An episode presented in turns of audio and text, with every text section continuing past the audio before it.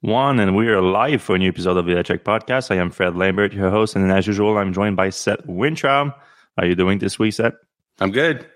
All right. Uh, we have a sponsor for this episode. Uh, this episode of the Electrek Podcast is sponsored by Recurrent. Get a free range score, then monitor your EV battery performance with fresh insight each month. Each month, US listener can get started by entering their VIN or license plate uh, by going to recurrentauto.com. The link is in the show notes right now.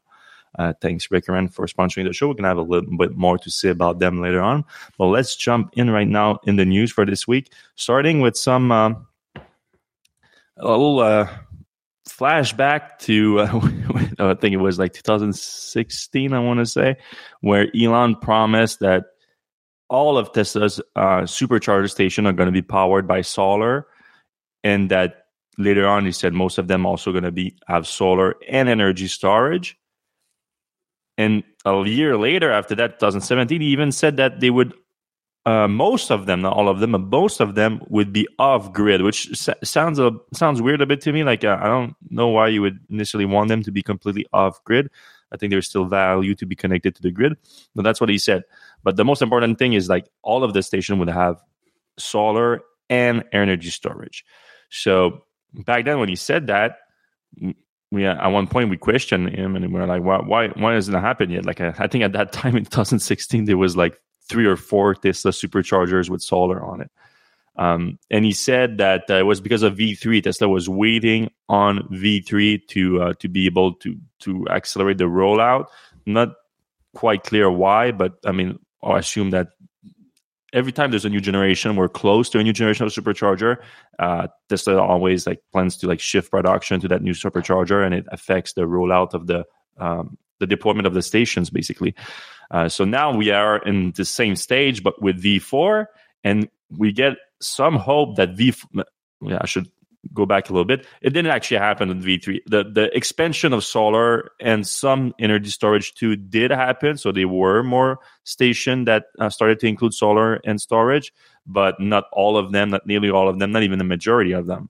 Um, but now with V4, we get uh, what appears to be the first station that's going to be uh, a V4 to be deployed in uh, Arizona. Um, Marco RP Tesla on Twitter found the building permits uh, for where is it in Arizona? It's uh, Yuma County. Oh, 310 to Yuma. That's a good movie. Hmm. I assume that's the same place because yeah, it was in Arizona.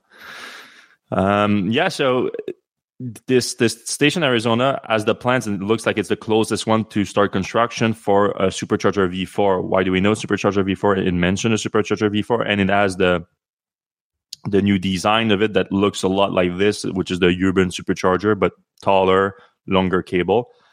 And um, it has 40 stalls, so a pretty big station. And what's exciting is that Tesla is also planning to have two large solar, solar arrays at the station and a Megapack. So I don't know. I, I, actually don't know if there's any other Tesla supercharger station, and if you know of one in the comment, put them right now. But uh, of a supercharger station with a Megapack, I know there's uh, quite a few with super, uh, su- not super pack, power packs, but I don't know of any with a Megapack. Um, sometimes Tesla deploys something that you, looks like a Megapack, like a, I think probably is a Megapack or a modified Megapack to have like supercharger stalls on it, and uh, they supplement the station when needed with that. But it's not something that's uh, actually permanent at, at, a, at a station. So here, that that could be really much a glimpse of the supercharger station of the future. So a V4 station, which we don't know exactly what V4 brings so far. The Elon did say that you can expect higher output, though he didn't say exactly what. He said that there's going to be some, some, kind of a slow progression uh, between 250 to uh, right now 250, I mean, and then up to like 280, 300, and 350. So we don't know how that's going to happen exactly. The cars need to be able to take them to, to take that charge rate. And the other big thing that's likely going to come with Supercharger V3 is it's some kind of integration with CCS so that those stations can charge non-Tesla uh, EVs. But this new station coming with solar and a Megapack can also tell you that Tesla is likely going to now emphasize more uh, this integration, which has been promised for a long time. So maybe Tesla would event would finally deliver on that promise. Yeah, you know, you brought up a good point before. Like, it would make absolutely no sense not to have this thing on the grid because while it's not, you know, backing up power or whatever, like the, having a mega pack not on the grid seems like craziness. Like you could, you know, during super peaks, you could send energy back into the grid or, uh, you know, and then when uh, power's low, you could charge the, uh, you know, at in the middle of the night, you could charge the mega pack uh, off the grid when you know power's cheap. So yeah, I would assume that the the the thing here is is that like probably like you, you would assume that the peak power the peak demand for the supercharger station it probably wouldn't somehow match peak demand for the grid too, so that uh, there wouldn't be that much value of being connected to the grid. But I would assume that yes, there has to be also some value. Like right now with the with the mega pack, like you, you could literally probably charge all those. You, you charge forty cars, right? With, so all the stalls maybe not full pack. speed, but you know. Oh, yeah, maybe uh, I'm not talking about the output here. Maybe the output would be more the problem. It depends on how many uh, inverter they're, they're installing and everything. But the, at least uh, energy capacity wise, it's about 40 Tesla vehicle, average Tesla vehicle that you can hold in the mega pack. So you can trickle charge it throughout the day with the solar and then discharge with the mega pack. That's definitely down. But the, the biggest value of the mega pack, of course, comes with shaving peak demand from uh, um, those stations. If you have 20, 30, 40 car charging at the same times, the same time here at the at the supercharger that creates uh, demand charges that are go through the roof. Like this is uh, where you would expect your energy cost to be around like in California, maybe 30, 40 cents per kilowatt hour. Uh, it, it, would go up to like five, six, seven dollars per kilowatt hour, and it's also peak demand right now. So you're you're charging um, you're you're you're like charge unloading maybe a megawatt hour during that time of having the so so it's thousands and thousands of dollars that it's costing you. Uh, not not ideal. But um yeah so it's uh, we, we can't wait to see that coming because as far as i know right now like i might i i think that electrify america might have might have more power packs or energy storage period at their station than Tesla has in the US. Might be wrong, but from from the data that I have, that's what it looks like right now. So yeah, we're excited about that, and hopefully it means that other uh, supercharger V4 coming uh, to the market are going to be also including uh, solar and batteries.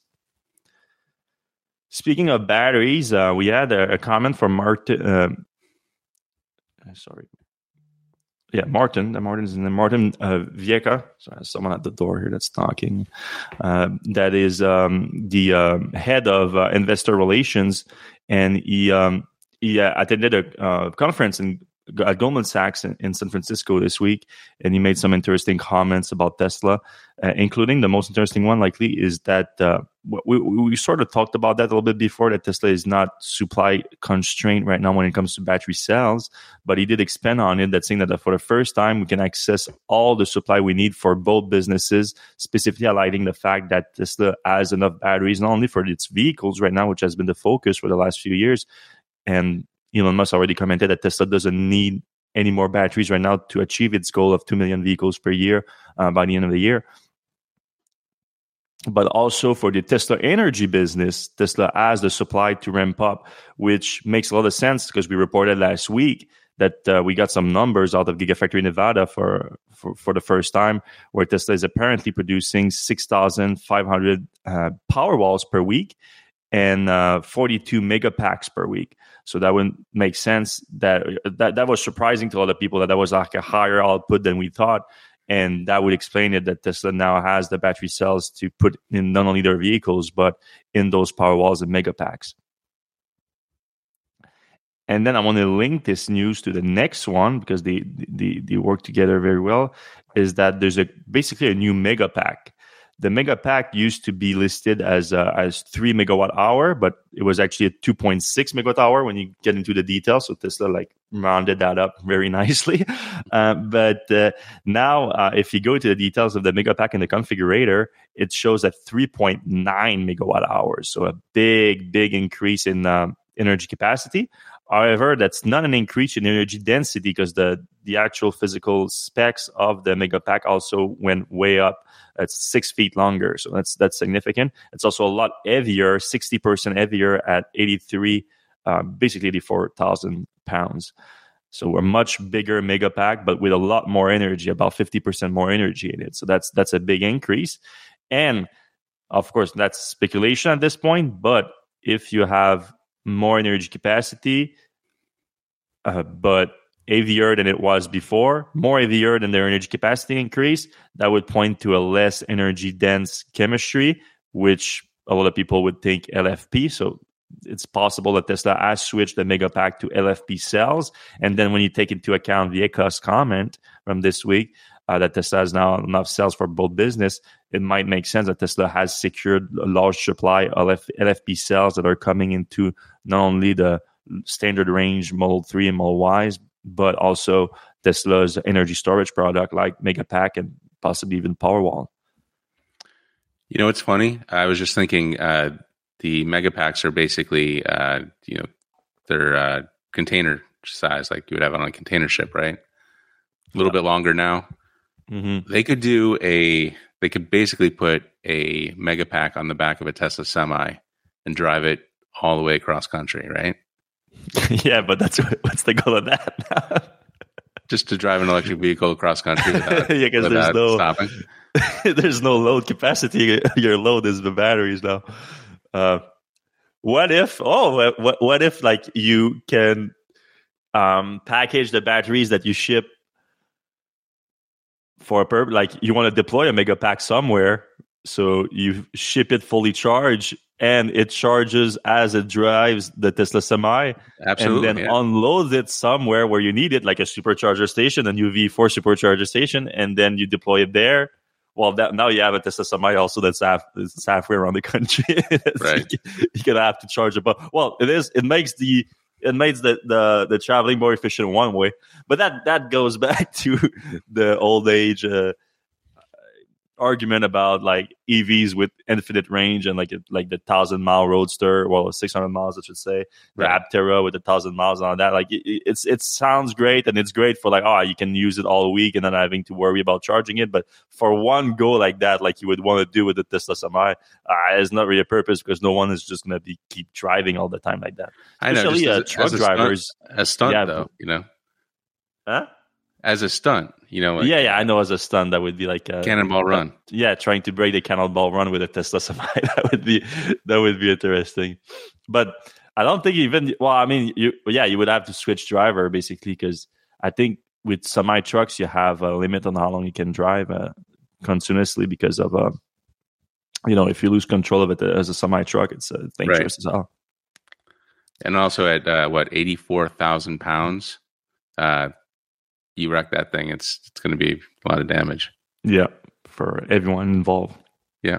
So yeah, I also have. Uh, we were talking about the power output of the Mega Pack earlier for um, uh, for the um, supercharger. We you, you, have them here actually. So there's two versions. There's a two-hour version and a four-hour version, and uh, the difference is not about the um, energy capacity, but about how fast you can discharge it. So the two hours version, you have basically a two megawatt output and one megawatt for the four hour version. And uh, the slower version is also a little bit more efficient at 93.5 efficiency versus 92. So that that's that's kind of 1.5 percent. It's a uh, it's significant. significant. That it's 1.5 percent. Like for every 100 kilowatt hour that you deploy, it's 1.5 kilowatt hour that you're losing. So uh, at 20. I wonder cents, if it's just like the inverter on that. Like it's yeah. slower, slower but more efficient. Yeah, it must be doesn't eat and like eat loss as much. Uh, but yeah, so two megawatts of output on a, on a, on the two hour version. I mean, you still you still there's a difference. Even if you lose 1.5 of efficiency, uh, for if you're shaving a megawatt more on your peak demand, uh, your demand charges are going to drop significantly. So it's still worth getting the two hour version for the the supercharger V4, in my opinion. And yeah, so two megawatts, that's at 250, that's going to be eight chargers at once at full capacity. Uh, which never happens basically because depending on how when the car arrives like you know you get to 50 only for like five minutes even if yeah. that's that's even the case uh, some update on the pricing with that the price actually went up which is like kind of surprising because I if it's if it's LFP like that that's the only thing that makes me think that might not be LFP because the price went up a little bit, uh, but also the price went up of everything. So like the, the, Tesla and the demand for the mega packs is through the roof right now. So I don't think Tesla is probably just trying to capitalize on that demand. because uh, the per kilowatt hour basis went from 591 per kilowatt hour to 622, but that's just for one single mega pack, which there's not a lot of application of that other than for Tesla itself, I guess, with the with the superchargers. Uh, a lot of the times you have like at least a 10 mega mega packs is a project or even a 100 plus mega pack project. So for 10, uh, the uh, cost per kilowatt hour is now $500, so a big difference from 622. and um, for uh, 75 for 100 plus. So the difference between 10 and 100 doesn't go down that much, actually. So if you're going to get 10, might as well get 100. yeah. of course, it's a difference between a $20 million project and a $200 million project, too, man. At this point, like you're not talking about like powering your little resort. You're talk- talking about powering like a, a city. right. A small town. Yeah. All right, I just posted that this morning. I did my first drive with the self-driving beta 10.69.2. So the dot two is the new like refined version that Tesla is pushing out to the entire fleet. Everyone should, if I have it, everyone should have it right now. Everyone that has FSD beta at least. And I mean, Seth Seth might finally have his own FSD beta quite soon because when the new version is coming out, it's going to push out to everyone that has a, a, driver safety score over 80. And if you don't have a driver safety score over 80, you're probably doing something wrong. What's your score at right now, Seth? I think 93. That last time I checked. All right. So I so should yeah, be in. Should be, you should be getting this incredibly useful feature quite soon. Oh yeah, is it incredibly useful? Yeah. So my so it was a quick like it was people. I uh, you didn't 90 what? 93. 93. Okay, that's good.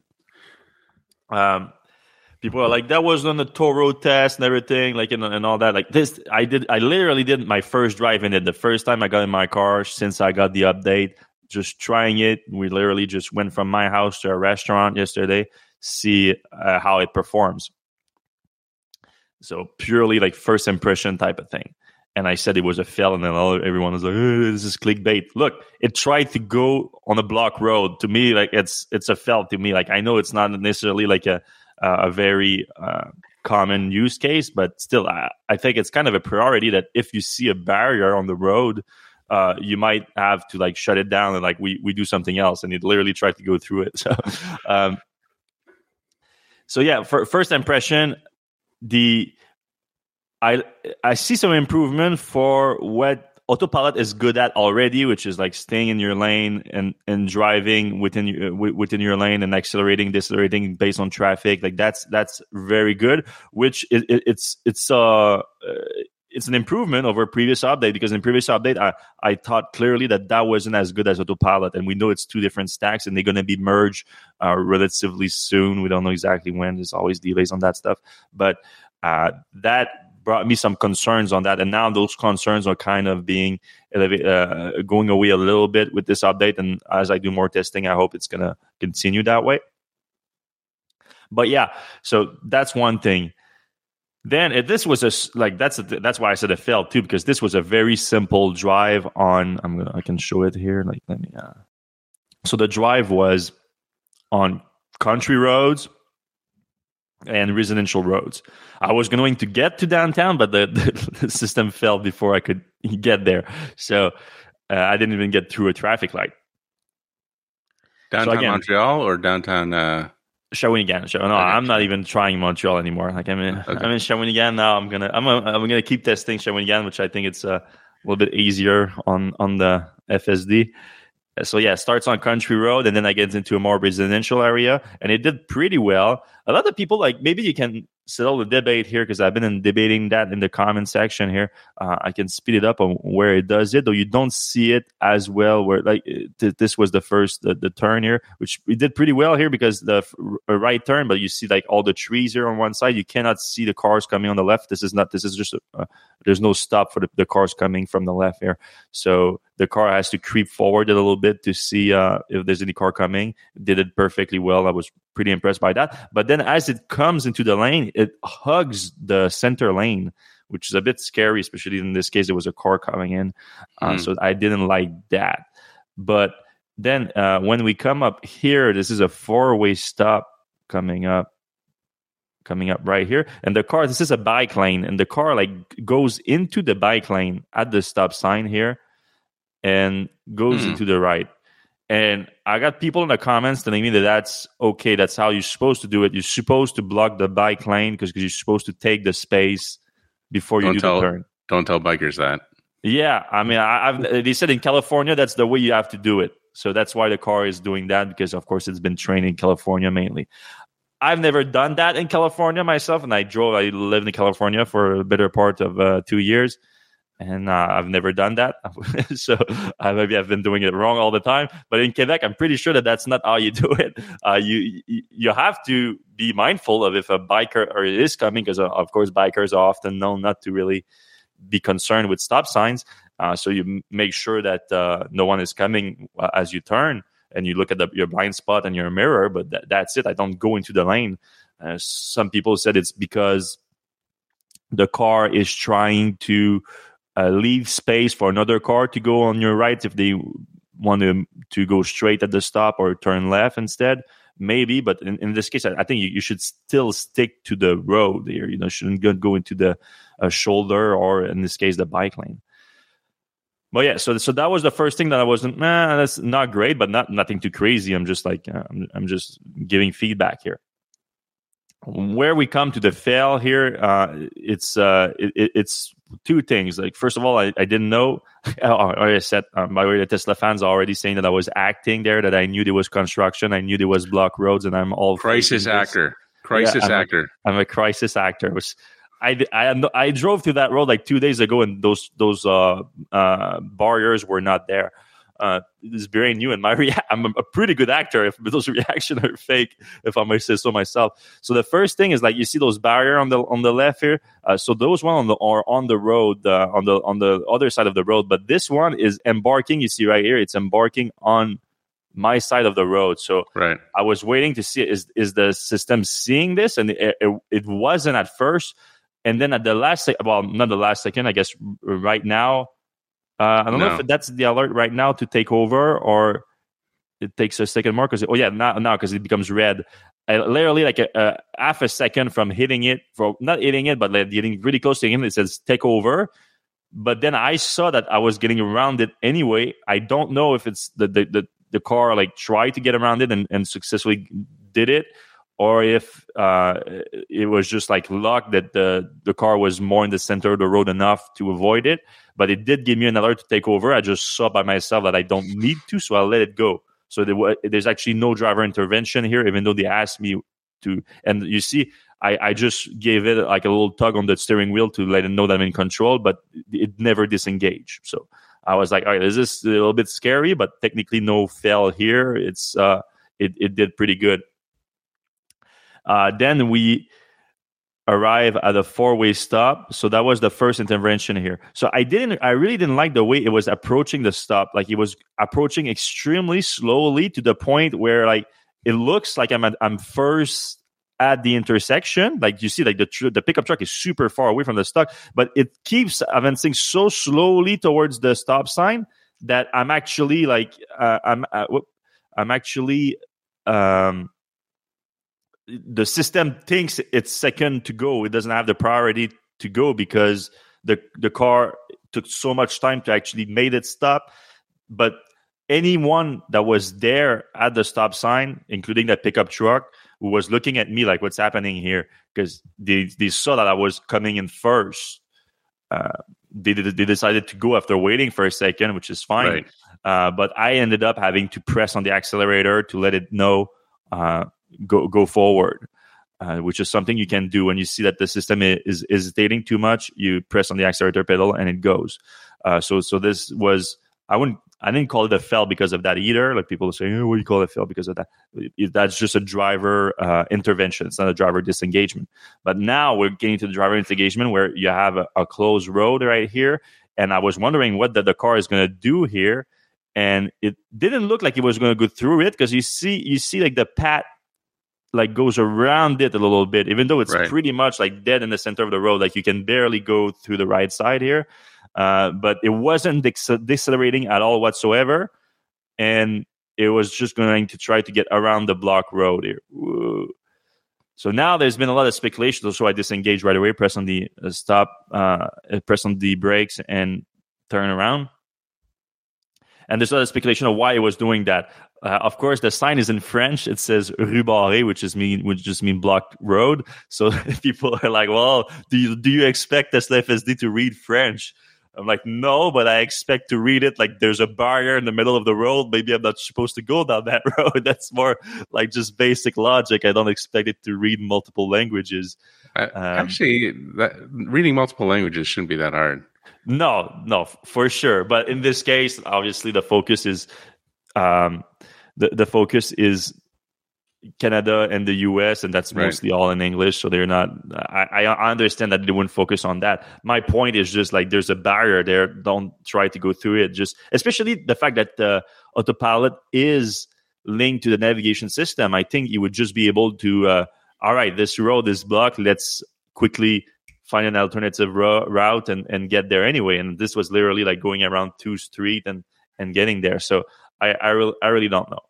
Uh, but to me, I, I, call it a fail, and like you know, people are upset it's clickbait and whatnot. But like, it was my first impression of, of the thing. Like, we did a ten minute drive, and it uh, it gave me the wrong speed limit. It embarked on a bike lane, almost hit a barrier that was extending through the road, uh, I had to press the accelerator to get through um, a stop uh, uh, intersection, and almost decided to go through a, a, block road. So that's that's a felt to me. If you want to argue against that, I'm perfectly willing to argue, but that's how I see it.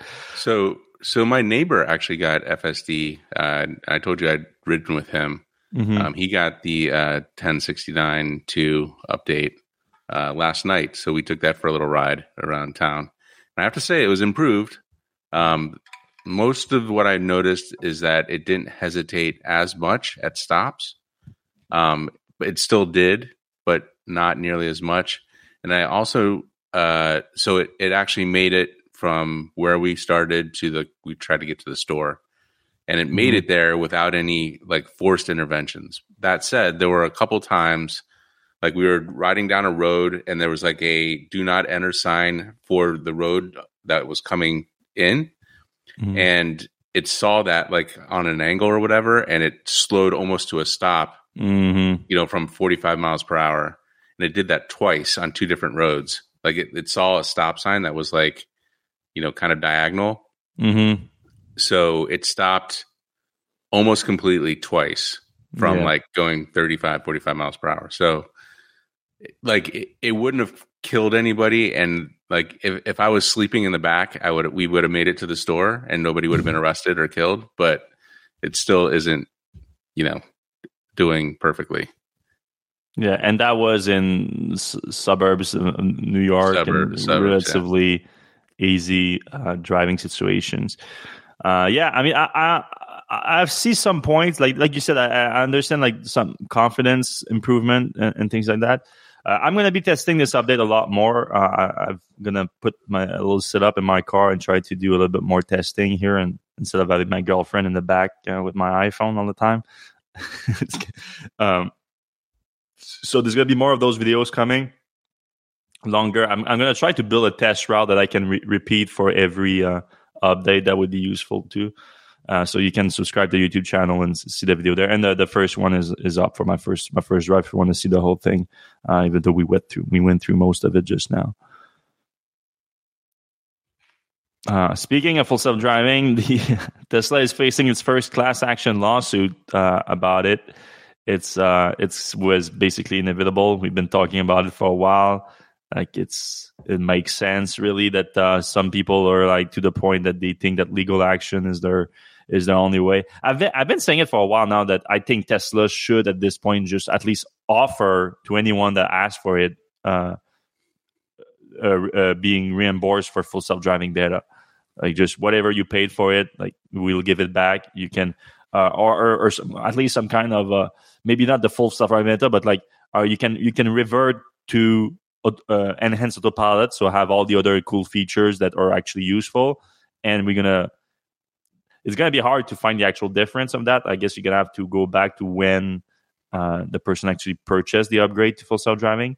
But I'm sure it's doable, and, and to to reimburse the difference of that, and I think I think you would avoid things like this lawsuit right now, uh, because this thing it's gonna it's gonna be a, a lawsuit that I, I think is uh, unless Tesla decide to settle on this, I think it's gonna likely go all the way because there is a lot of there's a lot to work with here in terms of right. everything Tesla promised over the years, everything Tesla showed, right, and and there are things too, like there's I'm not saying that's the level of Nikola motors with like the faking the the, the car going downhill and all that, but I we were sold on like this the demonstration video that Tesla did like in 2016 and then the one that they did again in like 2018 or uh, whatever it was. And th- those those videos we know now that Tesla drove like hundreds of miles to make those video work and everything. Like it was a long process that like completely goes against what the process that this, the process that Tesla is selling us right now, like that, that, we're using the data from the fleet and everything to to improve. Like they just like all right, they they just optimize for a specific route. You remember back in the like the oh we can go cross country if you want, like we cross country by the end of the year and all that. And then Elon, the reason Elon gave for not doing the cross country trip and like other companies doing it is like we're not going to do that because that's gimmicky because you can just optimize for a route and make that route work and then you film it and then bingo. And that's pretty much exactly what Tesla did for its own demo video of uh, of the full self-driving system. So there's so much. If if i was a lawyer on this case like i would uh, I, would just be salivating with all much all the content that i can use uh, against tesla here. It's almost so too much. There's yeah. there's like you could present for months. Yeah it's going to be a complicated trial like, uh, there's there's no doubt like this is gonna be this is gonna last a, a few weeks. Um, yeah. So uh, it's uh, the firm of Cotchett, Pitre, and McCarthy LLP. They put the class action together with this this guy. Um, that you always need a lead defendant, the lead, a lead plaintiff, Mr. Briggs Matsko, and then they are seeking to add. Uh, a plaintiff to the case to make it a full class action lawsuit, and then once it's a full class action lawsuit, anyone with FSD can claim uh, uh, compensation if if they win.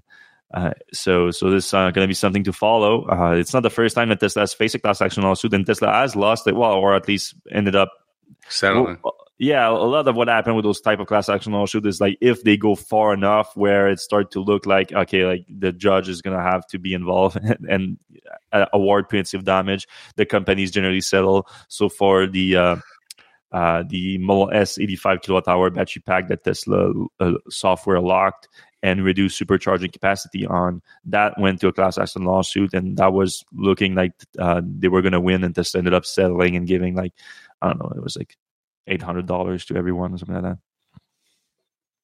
And in this case, I think it could be like a similar situation. It's a lot of money, though. I mean, they've it's, they've they've taken in a lot of money.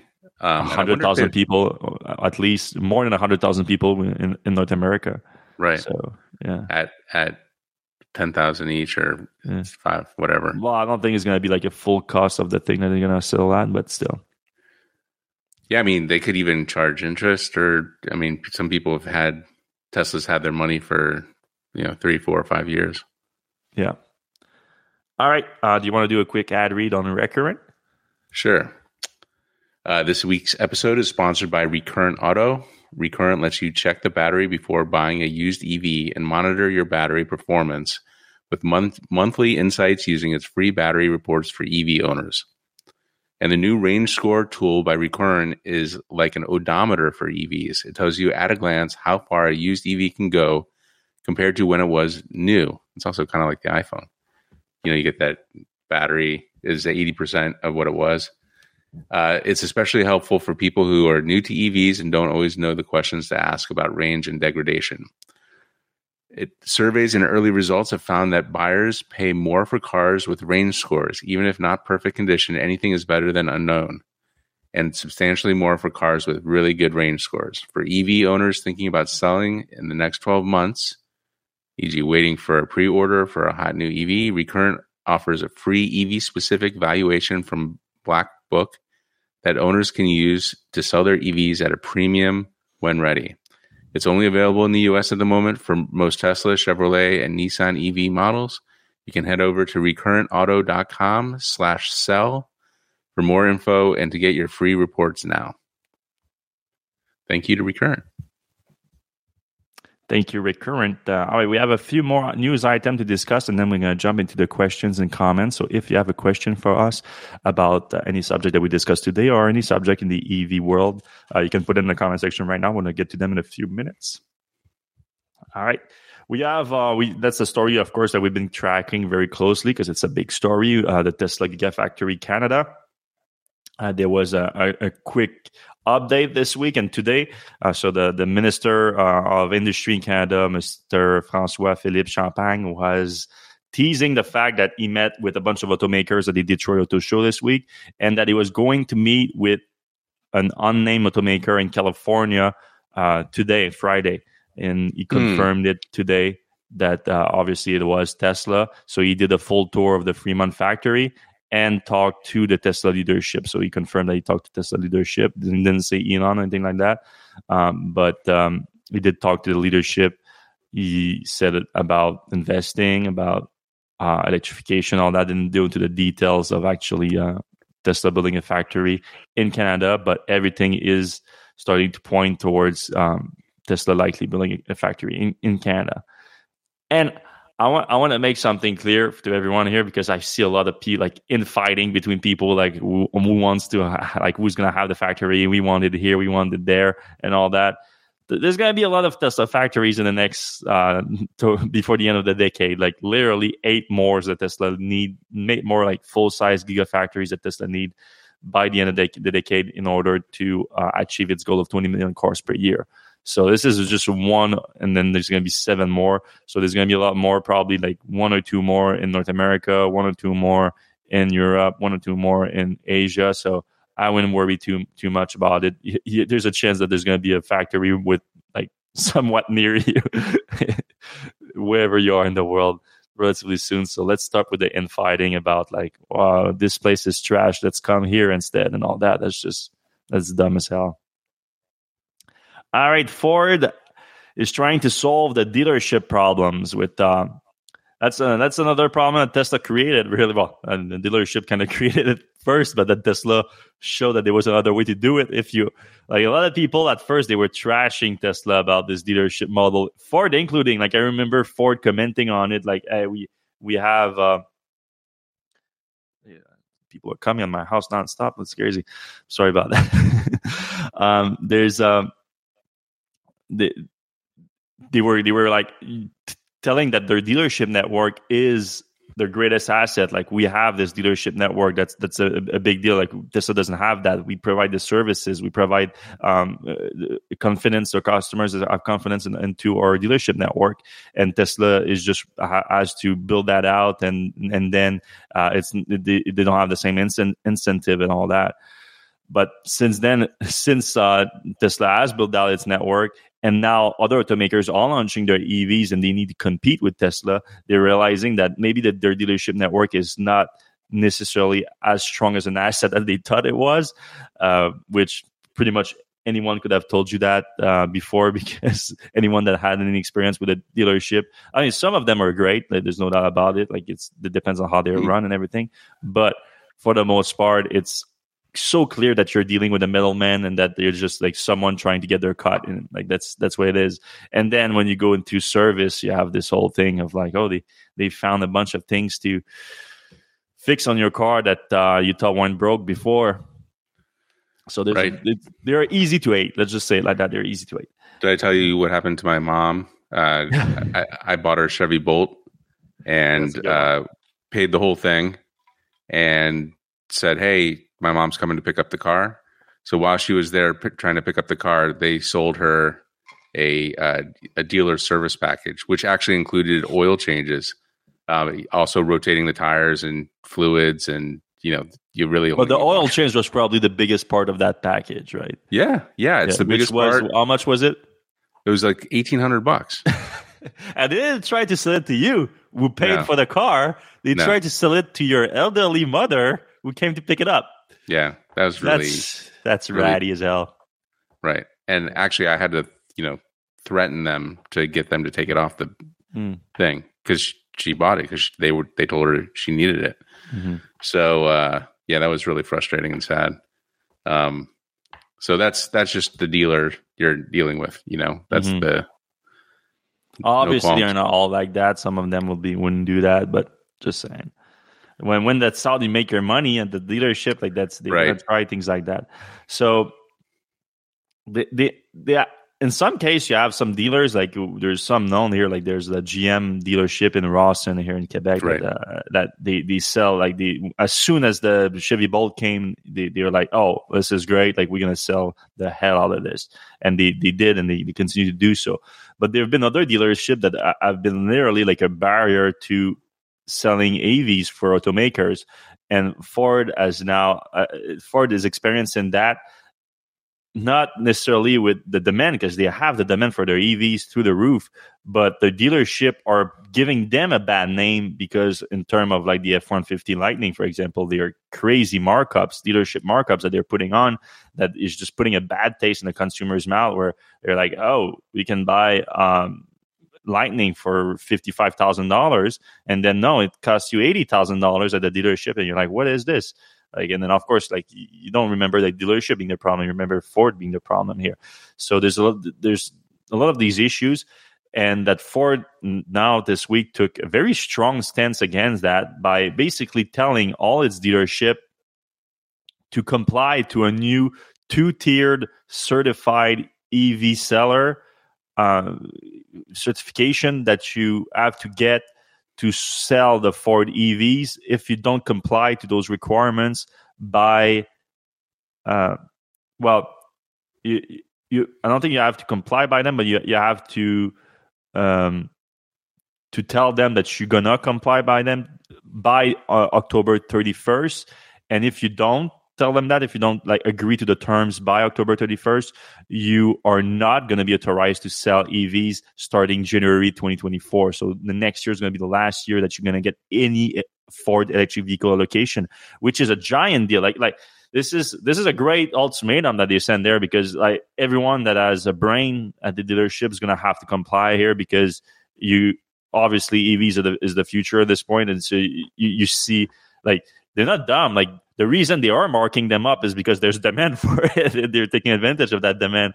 So uh, they, they, they, should see it coming here and see that if in 2024 they're not allowed to sell any EVs, their sales are going to drop significantly, and especially they're going to see that next year as the allocation for EVs increase at Ford with the F-150 Lightning having a much more production capacity next year, and then you have the Mach-E's and other vehicles coming. But this is a big deal. So now they have to take the decision right now. Though they have to they have to understand what's going to happen next year and take the decision right now. And uh, so, what are the requirements here, real quick? I didn't write that article, so I don't know all the details.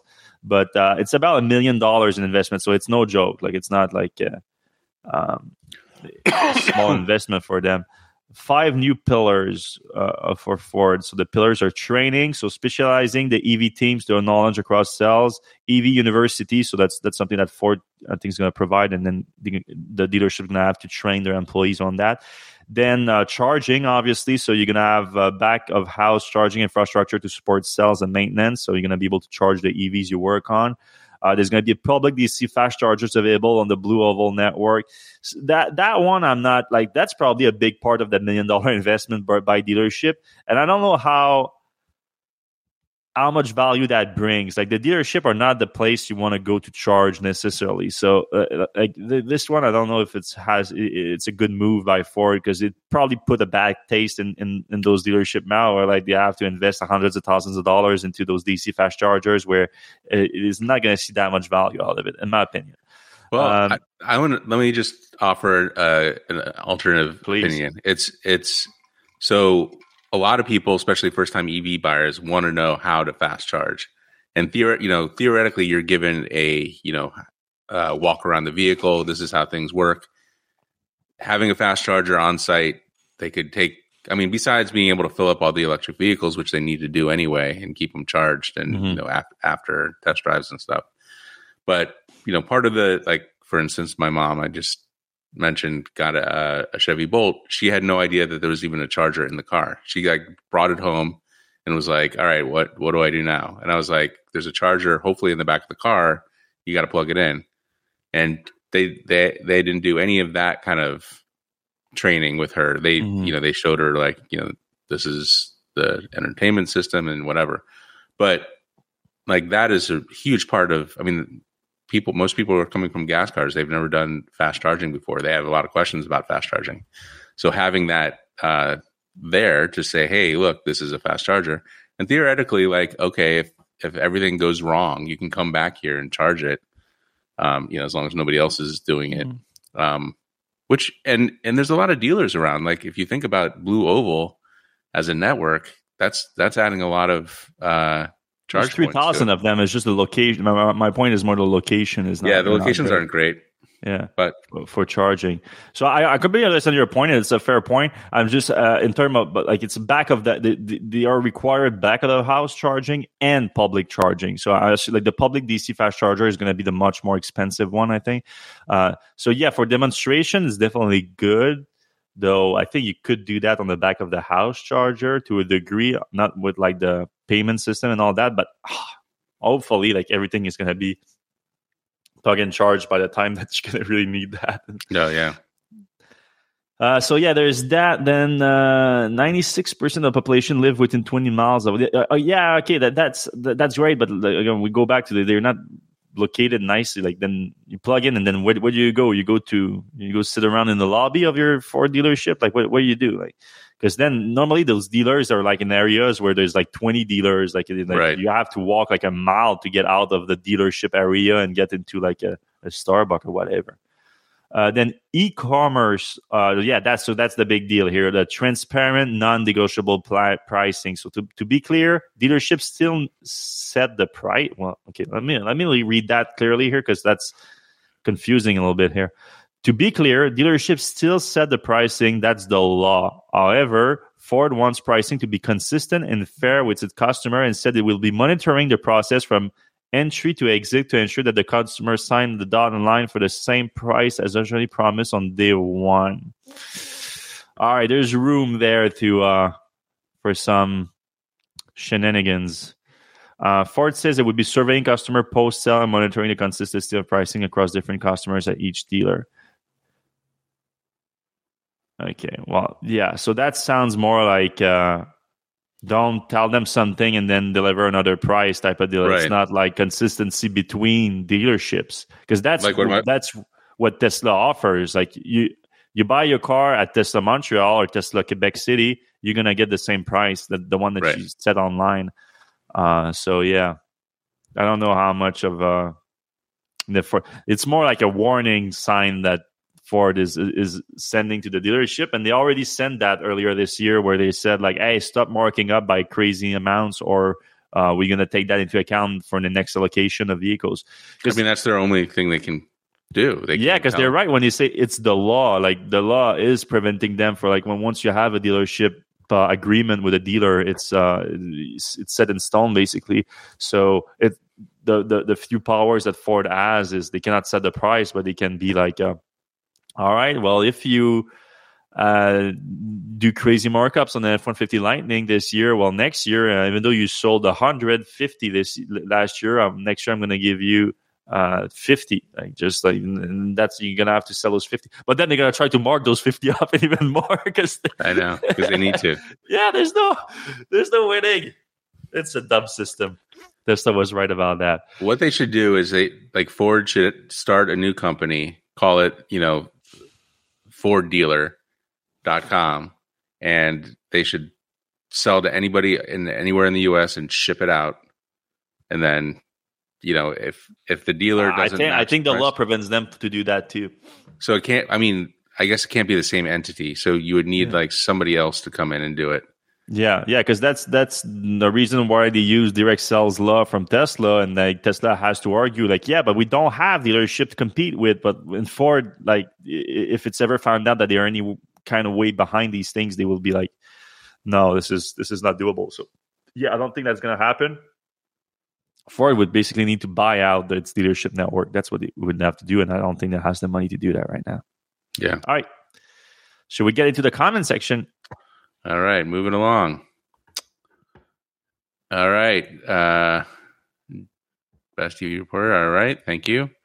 Uh, Bike Angeles question. I'm seeing used Tesla prices here in Los Angeles beginning to plateau. Is that an effect of coming $7,500 rebate from the federal government in 2023? What do you think? It's possible. Um, I've heard a few things about how Tesla is like handling the rebate thing, and uh, they're not doing it like in every other automakers, like pretty much everything they do. Uh, they are making everyone respect their order contract. So you cannot. There's no. There's no delaying orders indefinitely until next year and all that. They're not letting people do that. So if you have an order agreement with Tesla right now, you have to take it or leave it. So it's uh, it's creating a, a, kind of a thing right now where like there are people canceling their orders and taking the risk of like this won't increase the prices more by the end of the year, all that, and with the tax credit coming and everything.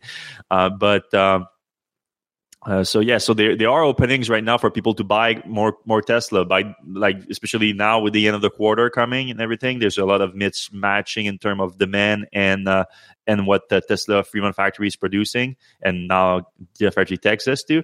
So yes, there are more availability of Tesla vehicle at this moment, especially in the U.S. So that would affect uh, used car pricing for sure. Uh, however, like I, have seen a lot of people right now, like saying like going the, the gloom and doom days are back. Like Tesla, the demand is falling because of uh, the quick timelines for deliveries. But uh, this is uh, this this is more what I just said is happening. It's not about like really. There's not a really a real demand issue. I mean, there's a lot of levers Tesla can pull. Like they've basically been selling what three or four colors a car, mm-hmm. so they could they could add more colors. They could add a lot more uh, you know internal stuff like options. It feels like they've been just producing as many cars as humanly possible for years now. Mm-hmm. so once the demand starts to you know uh, the supply starts to start meeting demand they can start offering stuff like that which should should help they can offer stuff like that. Now Tesla also has a ton of money and they can like leasing is not a, as big of a problem for them right. as it used to be. So they, they, they could increase their, their leasing, uh, presence, like make leasing a little bit better, or even move to like a subscription model, like autonomy and like a bunch. We have seen a giant boom from those subscription model, and a lot of them like they are attractive to to some people. Uh, so yeah, that's also like you said. There's plenty of them and levers that they can pull. All right. And then a follow up question Would you buy a Tesla now or wait for 2023 rebate? I'm thinking wait, but is there any compelling reason to go for it? Is demand going to freeze for Q4 in anticipation of the 2023 rebates? So that's another reason why demand might be slowing down is because people are thinking, all right, mm-hmm. I'm going to get in in 2023 when there's a $7,500 federal tax credit, which is only yeah. three or four months away. Well, I I, there's there's a lot of restriction on those, like the income restriction. A lot of people just don't have access to them anyway. So I don't think that's that big of an effect right now. It has some effect for sure. So like I said, it is creating some openings for uh, Tesla right now to to get Teslas, but not not that big. Uh, myself, uh, uh if if you need a car right now, I would I would, I would buy a car honestly. Like you know, it's you the value, especially like the that they're retaining. Uh, I, I wouldn't be too worried about that. All right, Fred. Here comes the big question from Corey Hibbets on Facebook. I, I still no comment on the dig at Cybertruck owners on She-Hulk. You, you know what? Uh, I actually started listening to She-Hulk uh, this week. Uh, great show. It's an awesome show, especially if you love the uh, Mar- Marvel universe. Uh, which I do love the Marvel universe. I'm kind of a nerd when it comes to that stuff. But my girlfriend uh, doesn't know much about the uh, Marvel universe, and I also like the show very much. Uh, I remember the dig about this Cybertruck. Uh, uh, they, they, they, said something about having a problem with a Cybertruck, but I don't even remember the context. I remember, I remember like laughing at it real quick, but not thinking it was like that big of a of a deal, like which probably wasn't. All right. One one. Do you have any information if the three or Y will qualify for the full seventy five hundred dollar tax credit next year, or when we might find out if they will only get the partial rebate? The LFP batteries are sourced from China, correct? Yeah, so so right now the Model 3 is extremely likely not to get it because of that because only the standard range version would qualify uh, in terms of pricing eligibility and we do believe that uh, it is built with LFP cells coming from China which wouldn't wouldn't work. Uh, so yeah, the Model 3 you can forget about it. The Model Y uh, would most likely get the credit because it does uh, register as an SUV and um, and, that increases the limit to eighty thousand dollars, which uh, I think all models qualify then.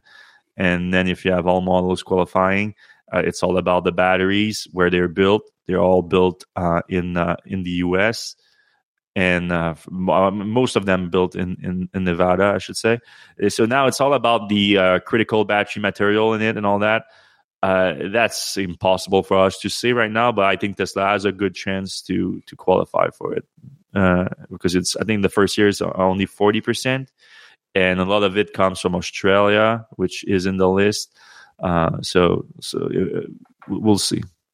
And then the Model Three, you know, we've seen Tesla in other situations create a battery that fits into the the uh, rebate, do you think they'll make a smaller Model Three battery that you know somehow like a mid range, yeah. Instead yeah, of a mid- standard range LFP, you make a software. You, you take the long range software locked it under fifty five thousand dollars. Yeah, that's extremely possible. I w- I, I wouldn't be surprised if that happens.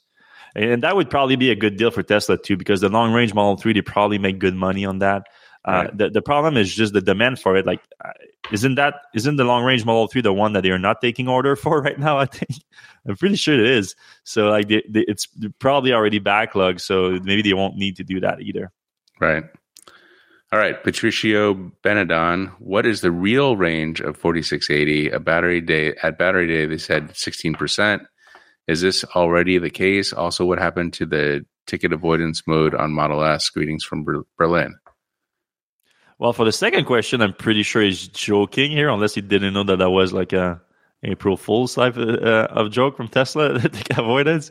Uh, if not, I'm sorry to tell you, Patricio, but it was a joke. Uh, as for the range of the 4680, so what Tesla was saying with the 16% increase is that the, the energy density of it within the volume. So if you take the same volume of 2170 and you put it in, in a 4680 format, you do get 16% more energy density that result in, in longer range. But that's that's purely at the cell level. So you have to bring the, the battery pack level, and it depends on how much of those cells you decide to put in the battery pack. And so it just mean like for the same weight, you would get 16% more range out of it because of the energy density of those cells. Uh, so now, so now it depends on the configuration that Tesla decide to do with those packs.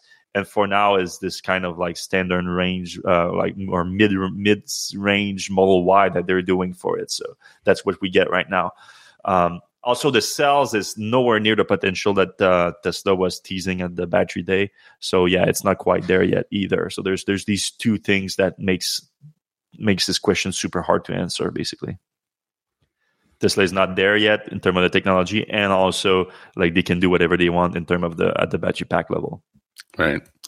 All right, uh, Dan Oberst. Uh, I feel f- for Ford dealerships who aren't in good locations for DCFC if not near interstate, restaurants, shopping, etc., a fast charger will go unused. Poor capital allocation. I mean, if you need a charger, you need a charger. So some people will probably still use it. And if it's not in a good location, it's probably in the middle of nowhere, which, you know, is good to have chargers that, you know, everywhere. But um I mean, you usually put a dealership where there's where there's traffic.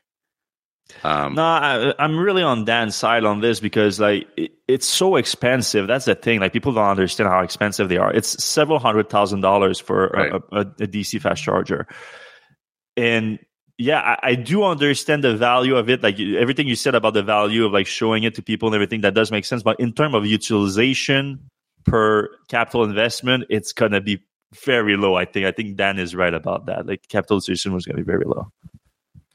Yeah, that's true. Um, question In my city, we have several Ford dealerships just a few miles apart. Why should all of these have that requirement?